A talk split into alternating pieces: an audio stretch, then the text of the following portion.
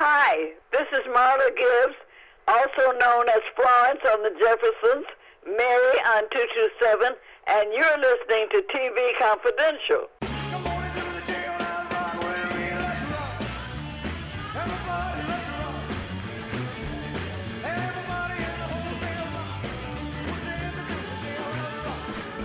Ed Robertson, welcome you to this week's edition of TV Confidential Radio Talk Show about television. Chuck Harter is with us for part two of our special two part tribute to the life and music of Elvis Presley. Chuck produced the three part Elvis profile I Elvis that originally aired on hard copy in the early 1990s. As a result of that project, Chuck got to know several members of the Memphis Mafia, including Charlie Hodge, Sonny West, Lamar Fike, Billy Smith, and Jerry Schilling. And as a result, Chuck got some first hand Elvis anecdotes, Elvis knowledge from the people who were closest to him. And Chuck has been sharing some of that authentic Elvis knowledge as part of our special tribute. We spent our first hour talking about about some of the various dramatic portrayals of Elvis Presley, both in movies and on television, including the box office smash Elvis biopic starring Austin Butler and Tom Hanks. A little later on in this program, Chuck Harter will perform a couple of Elvis tunes. A bit about Elvis movies, and then I, maybe I can segue into my first tune. Prior to going in the Army, Elvis made four movies Love Me Tender, Loving You, Jailhouse Rock, and King Creole. And they're all four good movies. Love Me Tender, he's he's got a supporting role, but the other Loving You and Jailhouse Rock are leads. And I think those are my two favorite Elvis movies because Loving You is a big Technicolor Hollywood version of him coming to prominence. And and all the songs are good and it's wonderful. Jailhouse Rock is a dark black and white film noir film. And that too has a singer come to prominence, but it's got some real dark qualities to it. And uh, again, has some great numbers. Um, King Creole, he's a supporting character, and that's probably his best acting role, which shows what might have been. Then he went in the army for two years and came back. And then here comes the color Elvis movies. So, if you want to look at his film career, it's really two different segments. The first four, and the second batch of the color films, I don't think any of them are as good as the first four, but on their level, they are good and they're fun and they're entertaining. And even the bad ones are still so insane, they're sort of interesting in a bad movie as entertainment way. And of the color musicals, there's quite a few of them that are very good and fun. And those ran on TV forever. So I think that helped keep his popularity alive in the 70s and after. And then, of course, they all came out on VHS and then later DVD and now streaming.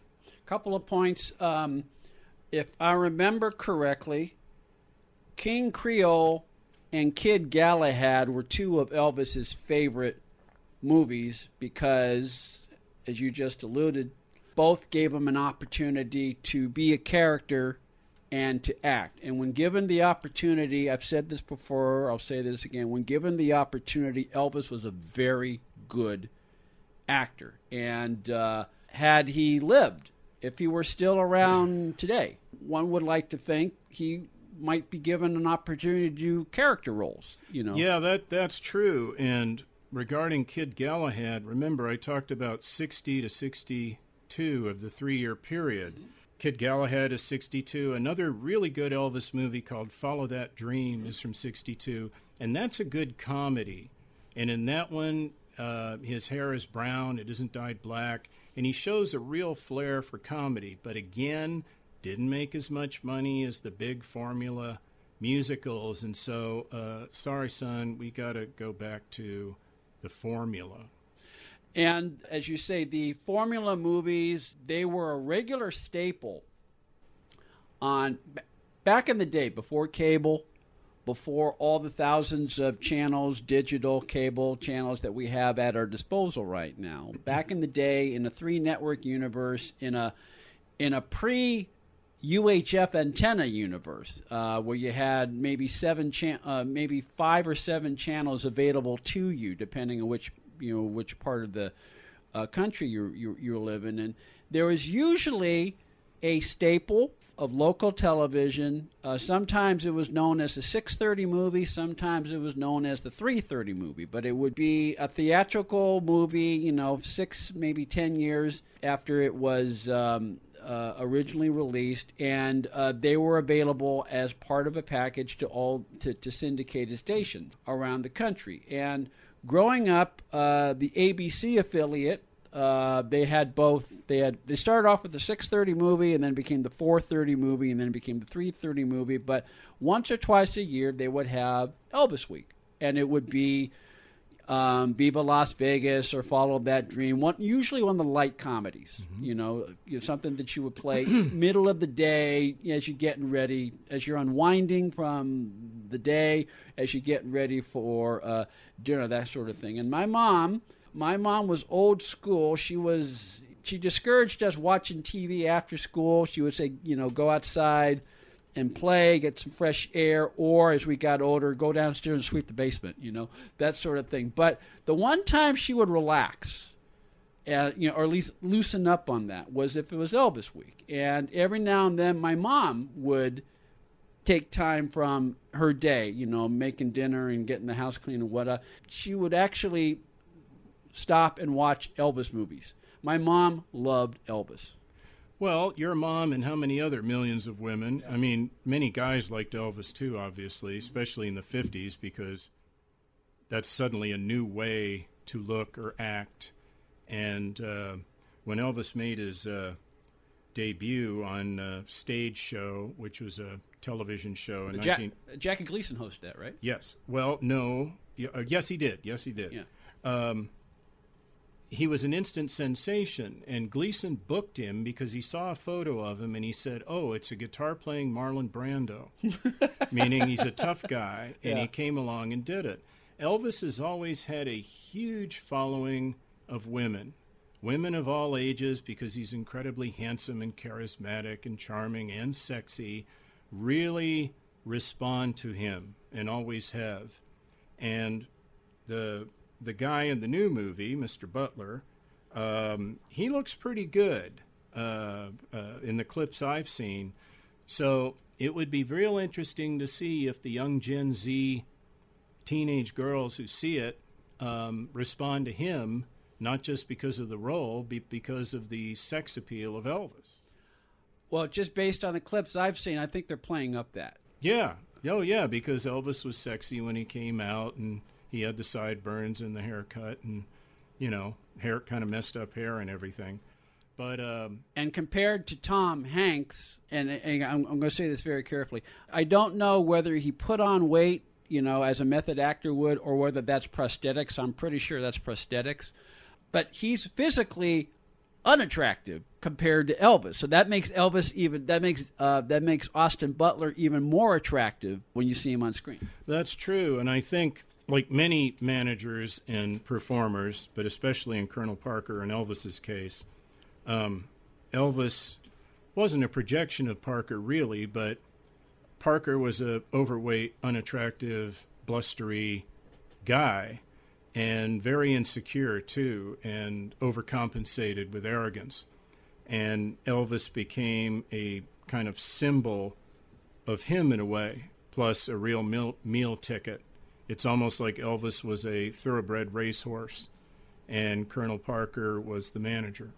I don't know whether we'll get to this. Uh, if we do, it'll be later in our conversation. Jerry Weintraub, the great deal maker, the legendary deal maker, at one point wanted was, was interested in representing Elvis. And that, that's true. Uh, Seventy four or five, I'm not sure of the year, and Colonel Parker and Elvis got in a huge fight and you're fired. No, I quit. You can't fire me. You're I quit. You know, screaming matches in, in Vegas.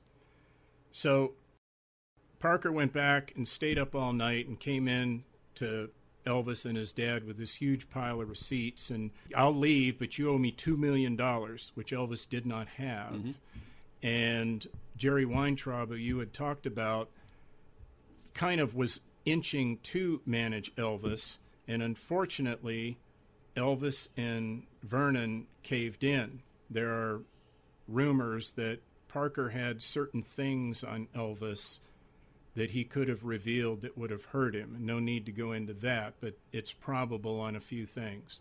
So they backed down, which was a shame, because if Weintraub had taken over in 74 or 5, he would have got Elvis cleaned up and he might have had another chance. Around this time, too, Elvis is offered the lead in a remake of A Star is Born starring Barbra Streisand, and there was a meeting. And Streisand's boyfriend, hairdresser Jon Peters, was going to direct. And Elvis was very up for it because it was a movie, a big budget, it was a challenge. But Elvis would have to play a music star that dies of drugs. And Parker killed it because partially that, partially Streisand would have got top billing. It was a money issue. Uh, it's just we're doing fine with the tours, and uh, and that really hurt Elvis. That you know here was another chance. And yet, we're doing fine with the tours in the sense that we are bringing in money. But I didn't realize that you, you, we're talking about this off mic, and you brought up something I hadn't realized. He was touring, but he wasn't touring the big houses anymore. By 74 and 5, he wasn't playing the sticks, certainly, but it was the B level cities. Um, in North Carolina, a, a B level auditorium or something like that. And they were really happy to see him because you know he's Elvis. So you know there wasn't really much critical opinion, and they would sell out, and so it was kind of business as usual. But Elvis, it was odd. Sometimes he'd rally and put on great shows, and and this I think is terrible for a lot of performers that get really huge in their popularity.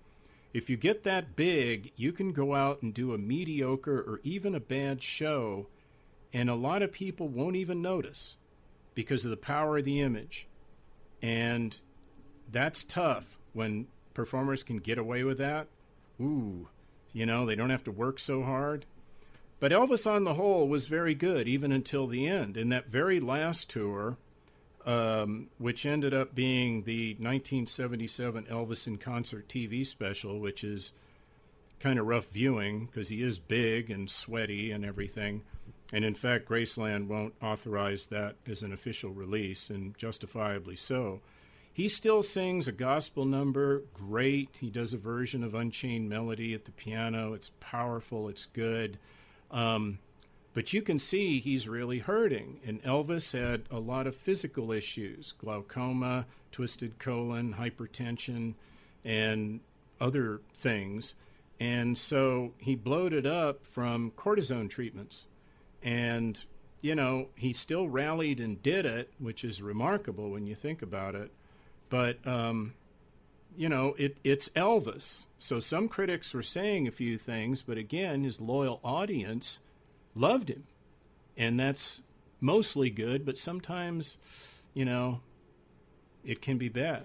Chuck Harter is with us. Uh, Chuck Harter, uh, musician, guitarist, all around Mr. Entertainment. Uh, we're talking about some of the various movie and TV portrayals of Elvis Presley. Elvis has been portrayed dramatically uh, some 18 times over the past 40 years. We're jumping around. We're talking both uh, dramatic portrayals. We're also talking about some of the iconic in person performances of Elvis Presley, as well as some of our some of our favorite Elvis Presley movies. Chuck Harter produced a three part mini documentary of Elvis uh, that originally aired on hard copy. As a result of that, uh, Chuck got to know several members of the Memphis Mafia, including guitarist Charlie Hodge. Stay with us, folks. We'll be right back. Yeah, regarding Charlie Hodge, on that night when we were imbibing at four in the morning in his hotel room in Nashville, we talked a bit about Elvis's interest in religion and philosophies. And apparently, Elvis had memorized the Bible and had books on every conceivable type of religion and uh, philosophy and all that sort of thing. And there used to be a bookstore on Melrose Avenue in Hollywood called the Bodhi Tree. Very metaphysical bookstore, sold incense, metaphysical books, uh, all that sort of thing. Elvis used to send some of his guys over there and buy every single book on philosophy or religion or that kind of thing. So Charlie says to me, uh, he's going to impart some words of wisdom to me at four o'clock in the morning. I could sort of see him, but I was seeing three of them. But I said, "Okay, what what is this, Charlie? Tell me. I'll tell you, son." And he said, Elvis boiled down the secret to a happy life in three things. Yeah. And he said, Here they are. This is after reading all of that. One, someone to love. Someone to love. Two, something to do. Something to do. And three, something to look forward to something to look forward to. And I never forgot that. And I thought, okay, a bit oversimplification, but if you've got those three, you're way ahead in the game. So, uh, Elvis's uh, spiritual beliefs and knowledge can continue to inspire us these days, along with his immense talent. Chuck Harter has also been blessed with immense talent. If all goes well, Chuck will perform an Elvis Presley tune or two. All right, this is Love Me Tender, the title song from Elvis's first movie in 1956 and a hit single for him in the same year. Beautiful song.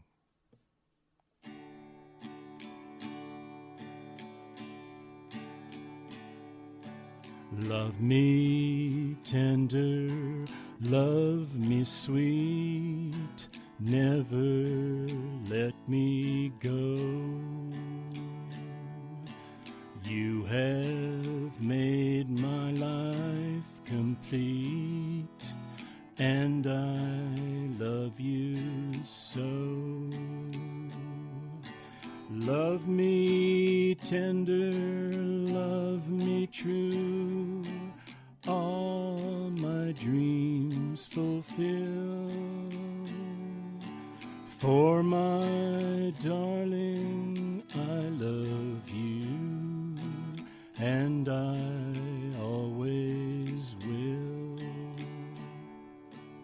Love me tender, love me long, take me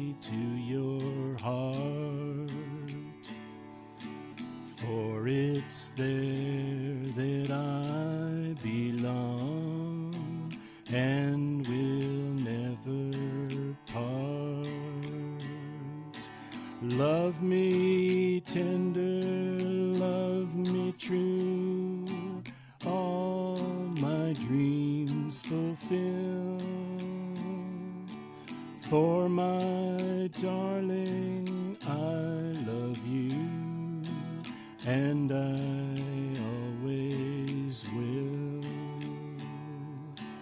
Love me tender, love me dear. Tell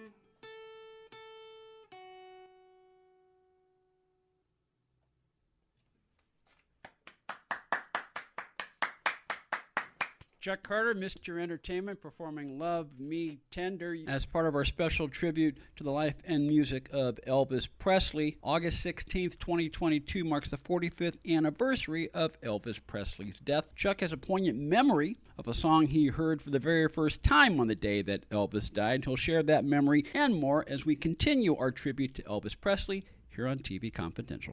Be part of our conversation. If you like what you hear, have thoughts on this week's program, or have an idea for a future edition of TV Confidential, we'd love to hear from you. You can email us at talk at tvconfidential.net, talk at tvconfidential.net. You can also message us at facebook.com forward slash TV tvconfidential, x.com forward slash tvconfidential, or at TV Confidential on Instagram. And if you're listening to us on the TV Confidential podcast, please be sure to hit the subscribe button. This portion of TV Confidential is brought to us by our friends at Front Porch Realty, the community of realtors in the Northern Bay area of California that is committed to finding the solution that is best for their clients. Whether you're a first time home buyer or looking to sell or lease your property in Northern California, call Karen Strain at 415 886 7411 or visit frontporchrealtygroup.com for more information on how they can help you.